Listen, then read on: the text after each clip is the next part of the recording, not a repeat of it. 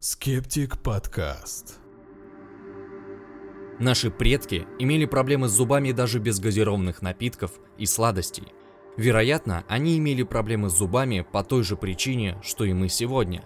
Употребление в пищу жестких и очень кислых волокнистых продуктов. Эрозия зубной эмали является одной из распространенных проблем с зубами в современном мире. В основном виноваты газированные напитки, фруктовые соки, вина и другие кислые продукты и напитки. Но и то, как мы чистим наши зубы, возможно, также играет немалую роль. Все это выглядит как современная проблема, но исследования показывают, что на самом деле от эрозии зубной эмали люди страдают уже в течение миллионов лет. Я и мои коллеги обнаружили у одного из наших вымерших предков, который жил 2,5 миллиона лет назад, повреждения на двух передних зубах, которые были очень похожи на эрозию зубной эмали современных людей. Это является еще одним доказательством того, что первобытные люди и их предшественники испытывали такие же стоматологические проблемы, как и у нас, несмотря на различия в питании. Зубная эрозия может влиять на всю ткань зубов и обычно оставляет мелкие и блестящие повреждения на эмали и поверхности корня, если вы будете слишком интенсивно чистить ваши зубы, то это может ослабить зубную ткань, что со временем позволит кислым продуктам и напиткам создавать глубокие отверстия в зубах, известные как некариозные повреждения зубов. Такие повреждения мы обнаружили на ископаемых зубах нашего предка Australopithecus africanus. Учитывая размер и расположение повреждения, этот человек, скорее всего, страдал от зубной боли. Так почему у этого первобытного гоминида были такие проблемы с зубами, которые в настоящее время вызваны употреблением газированных напитков в больших объемах?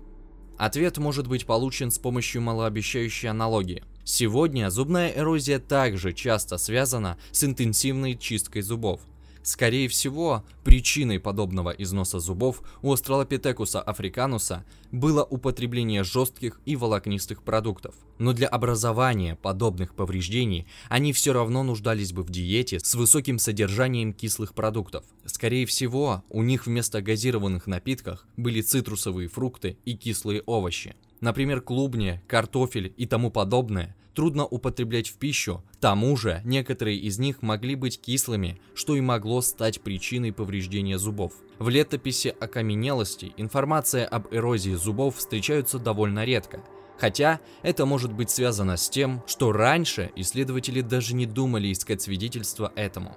Но другие проблемы, Например, кариозные повреждения зубов или кариес чаще встречаются у окаменелых зубов. Сегодня кариес является самой распространенной причиной зубной боли. Он вызван употреблением крахмалистой или сладкой еды и напитков. Его часто считают относительно современной проблемой, связанной с тем, что фермерство внесло в наш рацион большое количество углеводов, а в последнее время рафинированного сахара. Но последние исследования показывают, что это не так. Факт в том, что кариес теперь найден в ископаемых зубах почти у всех изученных доисторических видов гоминид. Вероятно, в то время кариес был вызван употреблением определенных фруктов и растений, а также меда. Такие повреждения часто были серьезными, как в случае с кариесом, который был найден в зубах недавно обнаруженного вида Homo naledi. По сути, эти повреждения были настолько глубокими, что для их формирования Скорее всего, потребовались бы годы, что почти наверняка сопровождалось сильной зубной болью. Повышенная стираемость зубов. Также в летописи окаменелости распространен еще один тип некариозного износа зубов, и мы можем догадаться, как он возник, глядя на зубы современных людей. Эта патология называется повышенной стираемостью зубов. Она вызвана многократным трением или удержанием твердых предметов в зубах. Например, курением трубки, обкусыванием ногтей или просто удержанием в зубах швейной иглы. Чтобы образовались заметные выемки и углубления, обычно нужны годы. Поэтому новые находки подобных отверстий в окаменелых зубах позволят нам лучше понять поведение и культуру наших предков.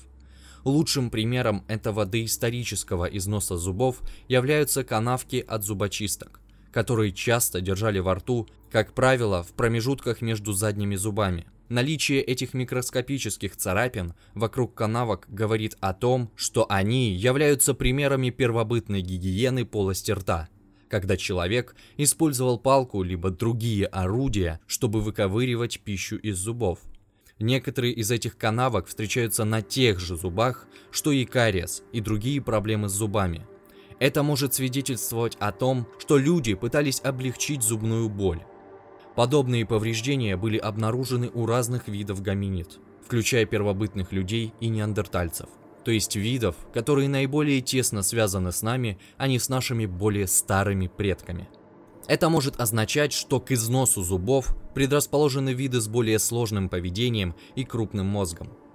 Однако это скорее всего следствие различных диет и культурных традиций. Но мы точно знаем, что сложные и серьезные проблемы с зубами, которые мы часто ассоциируем с современной диетой, включающую обработанные продукты и рафинированный сахар, на самом деле существовали уже очень давно в нашей родословной, хоть и встречались реже. Дальнейшие исследования, вероятно, покажут, что проблемы с зубами распространены у наших предков чаще, чем считалось ранее – и в конечном итоге предоставит нам больше информации о диетах и культурных традициях наших далеких ископаемых родственников. Переведено и озвучено специально для журнала «Скептик».